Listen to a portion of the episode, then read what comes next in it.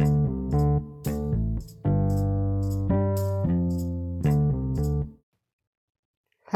Boys and girls मैं हूँ हिमांशु कटियार और आप सुन रहे हैं हिमांशु कटियार टीचर्स आर्काइव हम देख रहे हैं ई वी एस और सी टेट फ़र्स्ट पेपर ठीक है?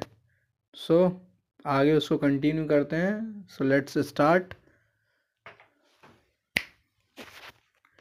अब बात करते हैं ज़रा कि हमारे यहाँ कौन सी सब्ज़ियाँ कहाँ से आई थी? भारत में कौन सी सब्ज़ियाँ कहाँ से आई थी? ठीक है? अगर बात करें, मिर्ची हमारे यहाँ कहाँ से आई थी? तो मिर्ची आई थी भाई पुर्तगाल देश के व्यापारी दक्षिण अमेरिका से। भारत में मिर्ची लाए थे। कहाँ से लाए थे भाई? दक्षिण अमेरिका से आई थी मिर्ची हमारे यहाँ। ठीक है? दक्षिण अमेरिकी मिर्ची रानी मसालों की है, पटरानी। ठीक है? तो भैया मिर्ची रानी जो आई हैं, वो दक्षिणी अमेरिका से आई हैं। मूंगफली, आलू, अमरूद। ठीक? टमाटर, आलू, मिर्च और चाय। तो ये सारे कहाँ से हैं ये सारे दक्षिण अमेरिका से आए हैं भाई। और पैरा एक कविता थोड़ी सी याद कर पा तो याद कर लेना। दक्षिण अमेरिकी मिर्ची रानी, मसालों की है पटरानी मूंगफली, आलू, अमरूद। धूम मचाते करते उछल कूद। साथ टमाटर आए जी, आलू मिर्ची चाय जी। तो भाई ये सारी चीज़ें जो है दक्षिण अमेरिका से आई हैं। क्या क्या? मूंगफली, आलू, अमरूद, टमाटर, आलू, मिर्चा, चाय। ठीक। और भिंडी कहाँ से आई है? तो भिंडी आई है अफ्रीका से, कॉफ़ी आई है अफ्रीका से। भिंडी है अफ्रीका की भूरी भूरी कॉफ़ी भी। ठीक है? गोभी, मटर तो यह यूरोप से आए हैं। नक्शे में यूरोप किधर है? वहीं से आए गोभी, मटर। हैं। चाय असम में आए, असम से आई है चाय। ठीक है? सोयाबीन चीन से चला। ठीक है? मतलब चीन से आया है सोयाबीन।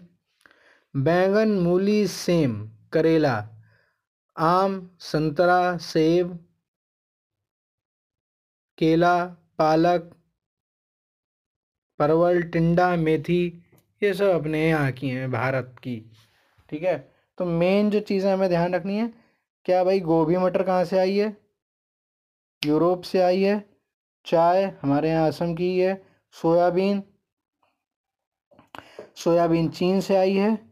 मिर्चा, आलू, अमरूद, मूंगफली, ये अमेरिका की देन है। ठीक है? टमाटर, आलू, मिर्चा, ये भी वहीं के हैं। फिर अफ्रीका से है भिंडी और कॉफ़ी। ठीक है?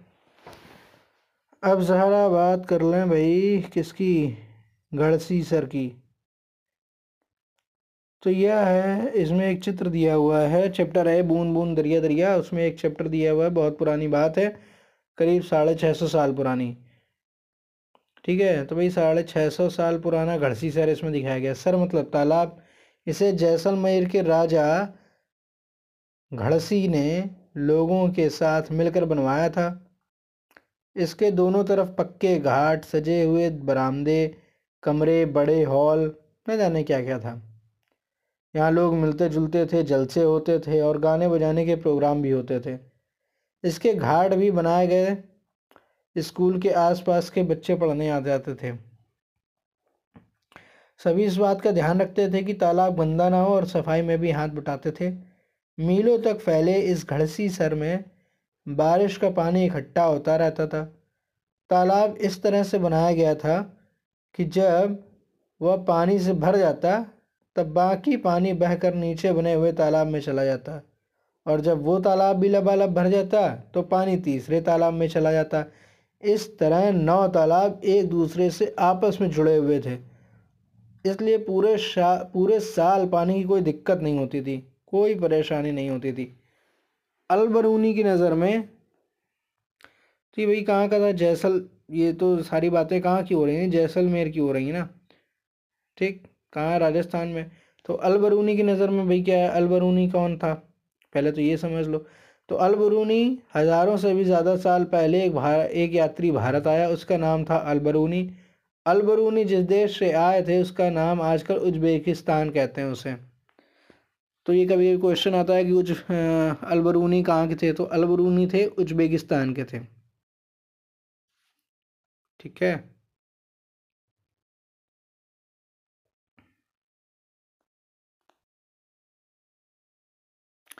अब बात करते हैं ज़रा बावड़ी की। तो भाई बावड़ी क्या है? इसमें अलग चित्र दिया है, वो मैं दिखा तो नहीं सकता आपको, लेकिन बता रहा हूँ। ठीक? इसमें सीढ़ियाँ होती थी, ठीक है? और ये सीढ़ियाँ ज़मीन से नीचे कई मंजिल तक जाती थीं। पानी ऊपर खींचने के बजाय लोग पानी खुद लेने नीचे जाते थे मतलब पानी तक पहुँच सकते थे। और इसलिए कुछ लोग इसे सीढ़ीदार कुआँ भी कहते हैं, किसे? बावड़ी को। पुराने ज़माने में लोग काफ़िले बनाकर लंबे समय तक सफ़र करते थे। अक्सर लोगों का मानना था कि प्यासे यात्रियों को पानी पिलाना बहुत अच्छा काम है। कल जगह, कई जगहों पर ऐसी सुंदर बावड़ियाँ हुआ करती थी। ठीक है, और ये बावड़ियाँ ऐसी थीं कि इसमें एक तरफ़ से उतरा जा सकता था और दूसरी तरफ़ से ऊपर चढ़ा जा सकता था। ठीक। क्या तुम्हारे यहाँ पानी भरने के लिए कुछ खास बर्तन इस्तेमाल होते हैं? भाई यहाँ जहाँ का चित्र दिखाया गया, वहाँ तो होते हैं। इस सुंदर कुंडों वाले तांबे के बर्तन में पानी भरा जा रहा है। एक दूसरा चित्र दिखाया गया, जिसमें तांबे पीतल का घड़ा है। पानी भरने की जगह पर सुंदर मूर्तियाँ बनवाई जाती थीं और उनकी पूजा भी की जाती थी।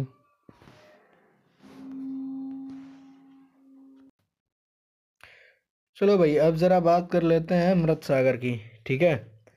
वैसे तो सभी सागरों में पानी में नमक होता है, लेकिन मृत सागर दुनिया का सबसे नमकीन सागर है। इतना नमकीन है कि लगभग एक लीटर में, एक लीटर पानी में लगभग तीन सौ ग्राम नमक। क्या इतना नमक पानी चख भी पाओगे भाई साहब आप? खैर, बहुत ही कड़वा लगेगा। मज़े की तो सबसे मज़े की बात तो ये है कि मृत सागर में आप सो, ऐसे तैर सकते हैं कि मानो सो रहे हों, या आराम से लेटे हों। क्योंकि इसका घनत्व तो बहुत बढ़ जाता है। अब बात करते हैं दांडी यात्रा की, ठीक है? तो ये घटना है 1930 की। भारत की आज़ादी से पहले, बहुत सालों से अंग्रेज़ों ने आम लोगों के नमक बनाने की रोक लगा रखी थी। ऊपर से नमक पर भारी टैक्स भी लगा दिया। इस कानून से तो लोग अपने घर में भी नमक, घर में भी इस्तेमाल के लिए नमक नहीं बना सकते थे। भला बताओ, नमक जैसी चीज़ों के बिना गुजारा कैसे होगा? लोगों को मजबूरी मजबूरी में दुकानों से महँगा नमक खरीदना पड़ता था। इस बात से लोग बहुत नाराज़ थे। गांधी जी का कहना था, जो चीज़ें हमें कुदरत ने दी हैं, उसे बनाने पर बंदिश कैसी? उन्होंने लोगों के साथ मिलकर अहमदाबाद से दांडी के समुद्र तट तक एक लंबी यात्रा की और इस कानून को गलत, और इस गलत कानून को तोड़ा। क्या आप बता सकते हो नमक कैसे बनाया जाता है? समुद्र के पानी को ज़मीन पर क्यारियों में भर दिया जाता है। तेज धूप में पानी सूख जाता है और नमक के ढेर वहीं रह जाते हैं। तो इस प्रकार से नमक बनाया जाता है। ये कक्षा पाँच का है, ठीक है? तो कक्षा पाँच के बच्चों से अपेक्षा नहीं की जाती इस उम्र में कि वे बच्चे वाष्पीकरण को समझ सकेंगे, पर उसके बारे में सोचना ज़रूर शुरू कर देंगे, ठीक है? अच्छा भाई, जो मलेरिया होता है ना, वो मलेरिया कैसे फैलता है? तो मलेरिया फैलता है मादा मच्छर एनाफिलिस की वजह से, ठीक है? अच्छा बताओ भाई। मलेरिया में आ, मलेरिया की दवाई कैसे बनती है? तो मलेरिया की दवाई बहुत पुराने समय से सिनकोना पेड़ की छाल से बनाई जाती है। पहले तो लोग छाल को उबाल कर और छान कर इस्तेमाल करते थे लेकिन अब छाल से दवाई भी बनाई जाती है। अनीमिया क्या है? खून में हीमोग्लोबिन या आयरन की कमी हो, ठीक है तो अनीमिया कहलाता है वो। अच्छा सही कैसे होगा भाई? ताकत की दवाई दी जाती है और गुण, आंवला, हरी पत्तेदार सब्ज़ियाँ ज़रूर खानी चाहिए। ये ऐसा बताया जाता है, ठीक है, क्योंकि इनमें आयरन होता है। अच्छा दिल्ली के स्कूलों में अनीमिया के कारण परेशानी हुई थी 2007 में। ठीक है? नगर निगम के बहुत से स्कूलों में हज़ारों बच्चे अनीमिया के शिकार हुए थे। 2007 में, ठीक है? इससे बच्चों की शारीरिक और दिमागी तंदुरुस्ती पर असर होता है। इस कारण बच्चे ठीक से पढ़ भी नहीं पाते और बढ़ भी नहीं पाते। इससे फुर्ती भी कम हो जाती है। जो कुछ पढ़ाया जाता है, उसे समझने में भी परेशानी होती है। आजकल इन स्कूलों में बच्चों के हेल्थ कार्ड बन रहे हैं। इसलिए और उनकी जाँच भी हो रही है। अनीमिक बच्चों को आयरन की दवाएँ भी दी जा रही हैं। ठीक है? तो अनीमिया में क्या होता है भाई? फुर्ती कम हो जाती है। ठीक है? सही से बढ़ नहीं पाते हैं। और जो कुछ पढ़ाया जाता है वो समझने में दिक्कत होती है। ठीक? भाई मच्छर से हो क्या कह सकता है? ये क्वेश्चन कई बार आया है। ठीक है, तीन चार ऑप्शन दिए होते हैं, उनमें ग्रुप दिए होते हैं, ये ये बीमारियों के। और आपसे पूछा जाता है कि भाई मच्छर से होने वाली बीमारी कौन सी है? तो ध्यान से सुन लो। Malaria, dengue, chikungunya. ये मच्छरों से होती है। Malaria, dengue, chikungunya. भाई सावधानी क्या है? सावधानी ये है कि आसपास पानी इकट्ठा ना होने दें। गड्ढे अगर जिनमें पानी भरा उनको भर दें। पानी के बर्तन, टंकी, कूलर को साफ़ रखें, हर हफ़्ते सुखा लें। मच्छरदानी का इस्तेमाल करें। गड्ढों में भरे पानी में मिट्टी का तेल छिड़क लें। ठीक है, इससे मच्छर मर जाते हैं। अच्छा भाई, ये क्वेश्चन ये भी है बनता है इससे कि जो नाली है या जो भी जहाँ पानी भरा हुआ है, वहाँ पर मिट्टी का तेल डालने से मच्छर कैसे मर जाते हैं? तो मच्छर ऐसे मरते हैं, तेल तो भाई ऊपर तैरता रहता है, ठीक है? और मच्छर रहते हैं उसके पानी के अंदर। पानी के ऊपर ही मिट्टी का तेल तैरता रहता है तो उससे उन्हें ऑक्सीजन नहीं मिल पाती है पर्याप्त मात्रा में मच्छरों को, जिससे वो मर जाते हैं। ठीक है? अच्छा भाई, अब किन मच्छरों से भाई आपको डेंगू हो सकता है? तो ऐसे मच्छर भाई जो भूरे हों और पंख छींटेदार हों। ठीक? अच्छा इसमें एक स्टोरी दी है, उसी का एक पार्ट बता रहा हूँ। सुनिए। उनमें से एक मच्छरी के पेट में देखते देखते कुछ काला सा दिखा। ये लैब में टेस्ट किया जा रहा है मच्छरों पे, ठीक है? उसके बारे में है। कि ये पता कैसे किया गया कि भाई मच्छरों से ही हमें जो है मलेरिया होता है और मलेरिया के लिए कुछ अलग चीज़ होती है तो उसके लिए टेस्ट किया जा रहा था, ठीक है? तो कई दिन टेस्ट चला। एक दिन किस्मत मेहरबान हो गई। उसमें हमने कुछ मच्छर पकड़े, जो दिखने में थोड़े अलग थे। उनका रंग भूरा था, पंख छींटेदार थे। उनमें से एक मच्छरी के पेट में देखते देखते कुछ काला काला सा निकला। गौर करने पर पता चला कि वे छोटे छोटे जीवाणु बिल्कुल वैसे ही थे, जैसे हमने मलेरिया के मरीजों के खून में देखे थे। उसी से यह सबूत मिला कि मच्छर से ही मलेरिया फैलता है। रोनाल्ड रास को दिसंबर 2000 दिसंबर 1902 में चिकित्सा के क्षेत्र में बड़ा पुरस्कार मिला, नोबेल पुरस्कार। 1905 में मरते हुए भी वे कह रहे थे, ढूंढ लिया, कुछ ढूंढ लूँगा, कुछ नया ढूंढ लूँगा। खैर तो रोनाल्ड रॉस ने मलेरिया परजीवी की खोज करी थी। ठीक है?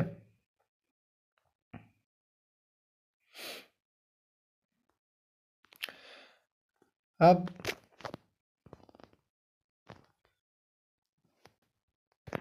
अब इसमें एक स्टोरी दी गई है, जिसमें पर्वतारोही रोहियों के बारे में थोड़ी सी बात की जा रही है, एक लड़की की कहानी है, जिसमें जो है पर्वतारोही है वो और वो अपने पूरे ग्रुप को लीड कर रही है। ठीक है? तो भाई उसमें समझते हैं, कुछ इम्पोर्टेंट पैरा हैं, वो देखते हैं।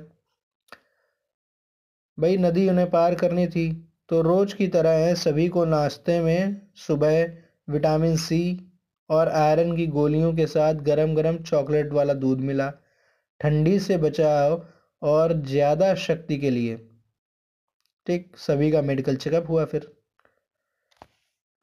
ठीक है, नदी के एक किनारे से दूसरे किनारे तक एक मोटा मोटा रस्सा बांधा गया। इसके दोनों किनारों पर बड़े बड़े पिन बड़े बड़े पिट ऑन। ठीक है बड़े बड़े पिट ऑन से मजबूती से बांधा गया रस्सा। पिट ऑन का मतलब होता है खूंटे, ठीक है? तो ये दोनों सिरों पर बांधे गए जिससे रस्सा बांधा गया, ठीक है? अब भाई इन लोगों ने ये सरकेंगे कैसे उस पर तो प्रशिक्षक ने कमर पर रस्सी बांधी और उसमें स्लिंग डाला। स्लिंग क्या होता है? एक तरह का हुक होता है, ठीक है? और इस स्लिंग को नदी पर बंधे मोटे रस्से में डाल दिया। इससे एक तरफ़ से दूसरी तरफ़ अटक के जाया जा सके। ठीक है? तो दो चीज़ें हम समझे। पिटॉन क्या होता है? खूंटा और स्लिंग क्या होता है? एक तरह का हुक। ठीक है? फिर वही आगे लोग बढ़ते रहे। और चट्टान को ज़मीन मानकर ये ऊपर चढ़ने लगी। अभी वापस उतरना बाकी था, जिसे पर्वतारोहण की भाषा में रैपलिंग कहते हैं। एक बार फिर मैं बेझिझक को निडरता से चट्टान से नीचे उतरने को खड़ी थी। तो भाई यहाँ से एक वर्ड हम और समझे। रैपलिंग रैपलिंग क्या होता है? पर्वतारोहण की भाषा में। रैपलिंग जिसे बोलते हैं, क्या बोलते हैं कि एक बार वही पर्वत पे चढ़े और फिर हमें उतरना भी है वापस। ठीक है? तो उतरने को बोलते हैं रैपलिंग ठीक है? अब ज़रा बात करते हैं थोड़ी सी हम लोग इसके बारे में। बछेंद्री पाल जी की, ठीक है? तो ये कहाँ की रहने वाली थी? बछेंद्री पाल थी गढ़वाल के नाकुरी गाँव में रहने वाली बछेंद्री पाल। कहाँ की? गढ़वाल के नाकुरी गाँव की रहने वाली। अच्छा इनको गाइड किसने किया था भाई बचपन में? ठीक है, ये जब पढ़ रही थी नेहरू इंस्टीट्यूट ऑफ़ माउंटेनिंग में। ठीक है तो इन्होंने गा, इनको गाइड किसने किया था? गाइड किया था ब्रिगेडियर ज्ञान सिंह ने। ठीक है? ब्रिगेडियर ज्ञान सिंह ने। अच्छा बछेंद्री ने 23 मई उन्नीस सौ चौरासी को 23 मई उन्नीस सौ चौरासी को दिन में एक बजकर सात मिनट पर एट्टी नाइन हंड्रेड मीटर ऊँची चोटी माउंट एवरेस्ट पर कदम रखा था। माउंट एवरेस्ट कहाँ का भाग है भाई? अगर ये पूछा जाता है तो तो ये भैया नेपाली भाग, नेपाल में स्थित है। माउंट एवरेस्ट, जो चोटी है, वो नेपाल में है, ठीक है? और नेपाल में इसको किस नाम से जाना जाता है? नेपाल में माउंट एवरेस्ट को सागर माथा नाम से जाना जाता है। कब पहुँची बछेंद्री पाल तेईस मई उन्नीस सौ चौरासी में। ठीक है? बछेंद्री पाल भारत की पहली और संसार की पांचवी ऐसी महिला बनी, जिन्होंने एवरेस्ट फतेह किया था। उस समय ये पहली भारत की थी भारत की पहली महिला और विश्व की पांचवी महिला थी जिन्होंने एवरेस्ट फतेह किया। अब भाई बात करते हैं ज़रा कांसे की। तो कांसे की चीज़ें हमारे हमारे यहाँ सालों साल पहले से आदिवासी बनाते आए हैं। आज भी सोचकर हैरानी होती है कि गहरी खानों में से तांबा और टिन कैसे निकालते और पिघलाते होंगे। फिर ये सुंदर सुंदर चीज़ें बनाते होंगे।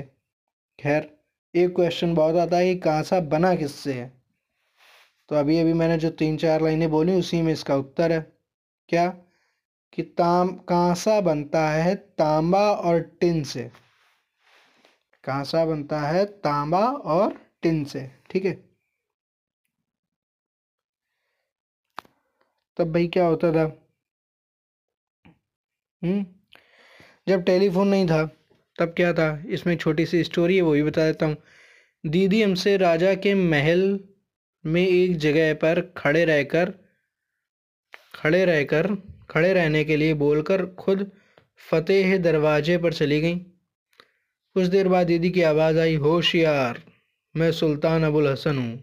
मुझे गाना बजाना और कुचिपुड़ी नृत्य बहुत पसंद है हमें बहुत हँसी आई, लेकिन हम हैरान भी थे कि दीदी की आवाज़ इतनी दूर तक पहुँची कैसे। बाद में उन्होंने बताया कि फतेह दरवाजे पर खड़े होकर कुछ भी बोले तो राजा के महल में यहाँ सुनाई देता है। ठीक। गोलकुंडा में भाई म्यूज़ियम है तो गोलकुंडा देखकर वापसी में बच्चे हैदराबाद के म्यूज़ियम में पहुँचे। ठीक है। कागज़।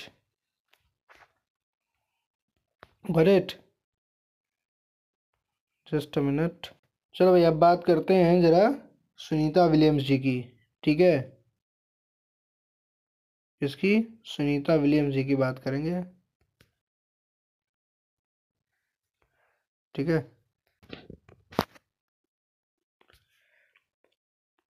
सुनीता जो है तो सुनीता जब पाँच साल की थी, उन्होंने टीवी पर नील आर्म स्ट्रॉन्ग को चाँद पर उतरते देखा। ठीक है? सन 1970 में नील आर्म स्ट्रॉन्ग चाँद पर उतरने वाले सबसे पहले व्यक्ति थे। सुनीता उनसे बहुत प्रभावित हुई। सुनीता कहती हैं, जो चाहो वह हमेशा नहीं मिलता, लेकिन निराश नहीं होना चाहिए। जो भी काम करें, उसे पूरे मन से करें तो कई सारे दरवाजे अपने आप ही खुल जाते हैं। अब भाई, ज़मीन के खजाने की बात करते हैं। खजाना सबको पसंद है, ठीक है? और हम ऐसे खजाने की बात कर रहे हैं जो दिन पर दिन अब ख़त्म होता जा रहा है। हम बात कर रहे हैं पेट्रोलियम की, ठीक है? भाई पेट्रोलियम होता कैसा है? ठीक, निकाला गया। खैर, थोड़ा सा डिटेल में इसको देख लेते हैं। यह पता लगाना आसान नहीं है कि ज़मीन के अंदर कितनी गहराई पर तेल कहाँ छुपा है। वैज्ञानिक खास तरीकों और मशीनों से यह पता लगाते हैं, अंदाज़ा लगाते हैं और फिर गहराई तक पाइप और मशीनें डालकर तेल ऊपर खींचा जाता है। ये तेल जो निकाला गया है, वो बहुत गाढ़ा और बदबूदार होता है और गहरे रंग का होता है। इसमें घुली मिली जिली छिपी होती हैं बहुत सारी चीज़ें। इन चीज़ों को अलग अलग करके और साफ़ करने के लिए इसको रिफाइनरी में भेजा जाता है। ठीक। अब रिफाइनरी में भैया हमें कई अलग अलग चीज़ें मिलती हैं। तो इस तेल से मिलता है हमें क्या? कैरोसिन मिलता है, डीजल मिलता है, पेट्रोल मिलता है, इंजन ऑयल मिलता है, हवाई जहाज़ के लिए ईंधन मिलता है, एलपीजी एलपीजी जिससे हम खाना बनाते हैं, एलपीजी, मोम, कोल तार और ग्रीस भी इसी पेट्रोलियम से ही मिलती है। प्लास्टिक और पैंट को बनाने के लिए तेल भी यही प्रयोग होता है। ठीक है, के लिए भी इसी तेल का यूज़ किया जाता है। अब भाई बात कर लेते हैं ज़रा ठंडे रेगिस्तान की। तो ठंडा रेगिस्तान कहाँ है? समझना चाहिए, हमको पता होना चाहिए, क्योंकि ठंडे रेगिस्तान पर भी बेस्ड क्वेश्चन आते रहते हैं। तो भाई इसके संबंध में भी एक स्टोरी दी हुई है, ठंडे रेगिस्तान के, ठीक है? वो पूरा मैं सुना देता हूँ, समझ लीजिए आप इसमें अपना इम्पोर्टेंट इम्पोर्टेंट छांट लो। आखिरकार मैं और लोनर लोनर बाइक का नाम है इसकी, ठीक है? लेह पहुँच गया, लेह लद्दाख। गजा बन उठा था यह इलाका। सूखा समतल ठंडा रेगिस्तान। लद्दाख में बहुत ही कम बारिश होती है। यहाँ दूर दूर तक दिखते हैं सिर्फ़ बर्फ़ से ढके पहाड़ और सूखा ठंडा मैदान। लेह शहर की एक शांत गली में सफ़ेद सुंदर पत्थर के सफ़ेद पत्थर के सुंदर मज़बूत घरों को देखा। थोड़ा आगे बढ़ा तो कुछ बच्चे झूले झूले झूले, यानी स्वागत स्वागत स्वागत चिल्लाते हुए मेरा पीछा करने लगे। वे लोनर को देखकर बहुत हैरान थे मतलब बाइक को देखकर बहुत हैरान थे और अपने अपने घर ले जाना चाहते थे मुझे। तो भाई ताशी नाम के जो बच्चे के घर में पहुँचा। तो मैंने ये घर पे गया और देखा, उसका घर दो मंजिला था। पत्थरों को काट काट कर एक के ऊपर एक रखकर बना हुआ था। उन पर मिट्टी और चूने से पुताई हुई थी। अंदर से घर छप्पर जैसा लग रहा था। हर तरफ़ घास फूस पड़ी हुई थी। ताशी मुझे लकड़ी की सीढ़ियों से पहली मंजिल पर ले गया। उसने बताया, वह और उसका परिवार ऊपर की मंजिल में रहते हैं। नीचे की मंजिल में जानवरों के रहने की जगह है। ज़रूरत के सामान इकट्ठा करते रहते हैं। सर्दी के दिनों में अक्सर इनका परिवार भी नीचे जाकर रहने लगता है, जानवरों के पास ही। नीचे की मंजिल में कोई भी खिड़की नहीं होती है। छत को मज़बूत बनाने के लिए पेड़ों के मोटे मोटे तने का इस्तेमाल किया गया। फिर ताशी मुझे घर की छत पे ले गया। आसपास का नज़ारा तो देखते ही बनता था। सभी घरों की छतें समतल थीं। कहीं लाल मिर्च सूखने के लिए फैली थी, कहीं सीताफल, कहीं मक्का। किसी छत पर धान के ढेर लगे थे, किसी पर उपले उपले सूख रहे थे। ताशी ने बताया है कि उनकी छत घर का बहुत महत्वपूर्ण हिस्सा है। यहाँ गर्मियों की तेज़ धूप में ही बहुत सारी फल सब्ज़ियाँ सुखा ली जाती हैं। ये ठंडी के दिनों में इस्तेमाल होती हैं, जब फल सब्ज़ी नहीं मिल पाती। ठीक है? तो यहाँ से भाई हम लद्दाख में जो घर पाए जाते हैं, उनके बारे में हम समझ गए। और घर पर बेस्ड क्वेश्चन आते ही रहते हैं। कैसा था लद्दाख में घर? हम्म? एक बार फिर समझ लेते हैं। घर था, दो मंजिला, पत्थरों को काट कर एक दूसरे के ऊपर एक रख करके बनाया गया था। मिट्टी और चूने से पुताई हुई थी। अंदर छर, अंदर जो है वो घर छप्पर जैसा लग रहा था। घास फूस थी। ठीक, दो मंजिला थी, सीढ़ियों से ऊपर ले गया और दो मंजिला इमारत थी। ठीक है, उसने बताया कि वो लोग ऊपर मंजिल में रहते हैं, नीचे में रहते हैं। जानवर नीचे में कोई खिड़की नहीं होती है। ठीक, सर्दी के दिनों में वो लोग भी आके जानवर के पास रहने लगते हैं। ठीक है, छतें छतें समतल हैं यहाँ की। छतें जो हैं, वो समतल हैं यहाँ की। ठीक है? तो ये हो गया। अब भाई बात करते हैं चांग। चांगपा की ठीक है? चांगपा। तो चांगपा जो है, वो एक क्या है? एक घुमंतु जाति है। ठीक है? आदिवासी हैं मतलब ये घूमते रहते हैं। ठीक? और ये करते हैं क्या भाई? भेड़ पकड़ियाँ, भेड़ बकरियाँ बकरियों को पालते हैं। भेड़ बकरियों को पालते हैं। ठीक है? और उन्हीं के साथ घूमते फिरते रहते हैं। अपनी ज़रूरत का ऑलमोस्ट सारा सामान ये इन्हीं भेड़ बकरियों से पाते हैं। ठीक है? जैसे दूध, मांस टिन के लिए चमड़ा, स्वेटर कोट, ये सारा कुछ इन्हीं भेड़ बकरियों से पाते हैं। भेड़ बकरियाँ इनकी सबसे बड़ी पूंजी होती है। चापा चांगपा चांगपा खास तरह की बकरियाँ पालते हैं, जिनके बालों की, जिनके बालों से दुनिया की मशहूर पश्मीना ऊन बनती है। जितनी ठंडी और ऊँची जगह होगी, इन बकरियों के बाल भी उतने ही ज़्यादा और नरम होंगे। इसलिए चापंगा, चांगपा इतने मुश्किल हालात में भी इतनी ऊंचाई पर रहना पसंद करते हैं। यही है इनकी ज़िंदगी। ठीक है? तो पश्मीना शॉल चांगपा लोग ज़्यादा बनाते हैं, ठीक चांगपा लोग जो है, तिकोने टेंट बना करके रहते हैं, ठीक है? इन टेंटों को रेबो कहा जाता है, ठीक? रेबो। याक के बालों से बुनाई करके चाम चांपंगा चांगपा पट्टियाँ बनाई जाती हैं, जिन्हें सिलकर जोड़ लेते हैं। ये मज़बूत होती हैं और गर्म भी होती हैं भैया। खैर, अब अगर बात करें तो चांगपा की भाषा में चांग थांग का मतलब है ऐसी जगह जहाँ बहुत कम लोग रहते हैं। ठीक? अभी बात हुई थी पश्मीना शॉल की। भाई, पश्मीना शॉल के बारे में भी जान लो। तो पश्मीना शॉल, एक पश्मीना शॉल में छः स्वेटरों के बराबर गर्मी होती है। इतनी गर्म होने पर भी यह मोटी बिल्कुल नहीं होती है। यह पश्मीना बनता है पहाड़ी बकरियों की एक खास नस्ल से, जो लगभग पचास, जो लगभग पाँच हज़ार मीटर की ऊंचाई पर रह सकती हैं। यहाँ सर्दियों में तापमान ज़ीरो डिग्री से भी बहुत कम, लगभग माइनस चालीस डिग्री सेंटीग्रेड तक चला जाता है। इतनी सर्दी से बचने के लिए बकरियों के शरीर पर बहुत ही बारीक, नरम बाल उग जाते हैं, जो सर्दियों में झड़ जाते हैं। सॉरी जो गर्मियों में झड़ जाते हैं। ये बाल बहुत ही पतले होते हैं। ये बाल इतने पतले होते हैं कि बकरी के छः के, बकरी के छः बाल मिलाकर हमारे सर का एक बाल की मोटाई के बराबर होंगे, इसलिए पश्मीना शॉलों को मशीनों से नहीं बुना जा सकता। इनकी बुनाई हाथों से करने के लिए खास बुनकर होते हैं। ठीक है? हाथ से वो नहीं बनाया जा सकता। अब रेबो रेबो क्या था? अभी बताया था। तो रेबो था टेंट। तो उसी के आस ही पास भेड़ बकरियाँ रखने की भी जगह होती हैं, जिसे चाम, चांगपा में लेखा कहते हैं, लेखा। मतलब जहाँ भेड़ बकरियाँ रखी जाती हैं। लेखा की दीवारें, पत्थर और चट्टानों को एक दूसरे पर रख करके बनती हैं।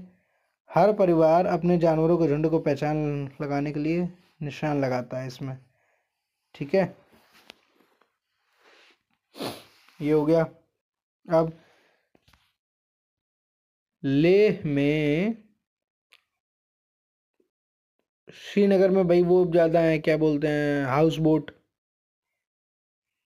ठीक है?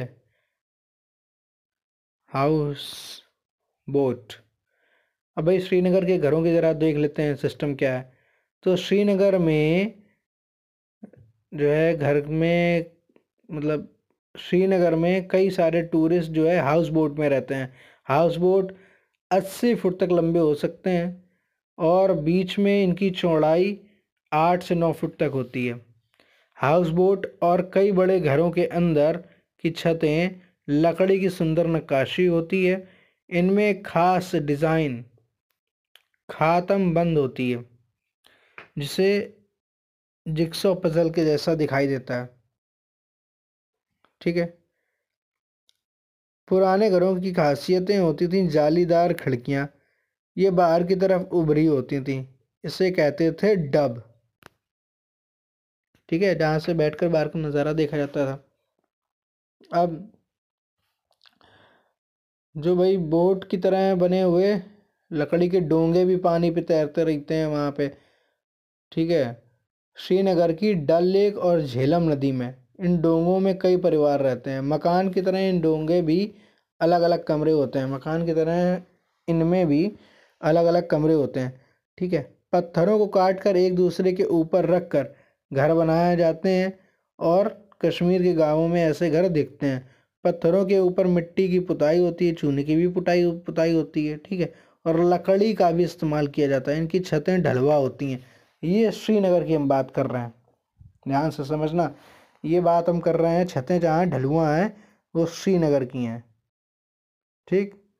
और अभी इससे पहले जहाँ पे हम छतें समतल बता रहे थे, वो लेह लद्दाख की छतें थी, जिसमें दो मंजिला इमारत की बात की जा रही थी। हालाँकि दो मंजिला यहाँ भी है, ठीक है। यहाँ के पुराने घरों की खासियत है पत्थर, ईंट, लकड़ी से मिलकर के बने, ठीक है। अच्छा अगर भाई भूकंप भूकंप आ जाए तो क्या करना चाहिए? तो बचने के लिए क्या करोगे? हो सके तो बाहर खुले में निकल जाओ। ना निकल पाओ तो फर्श पर लेट कर किसी मज़बूत चीज़ जैसे मेज के नीचे छिप जाओ, उसे पकड़े रखो। ताकि फिसल कर वो तुमसे दूर ना हो जाए। कंपन रुक जाने का इंतज़ार करो। ठीक है? तो इस तरह से आप भूकंप से बच सकते हैं। ठीक है? So that's all for today's episode this is Himanshu Katiyar your podcast host signing off thank you everyone for giving me your precious time bye bye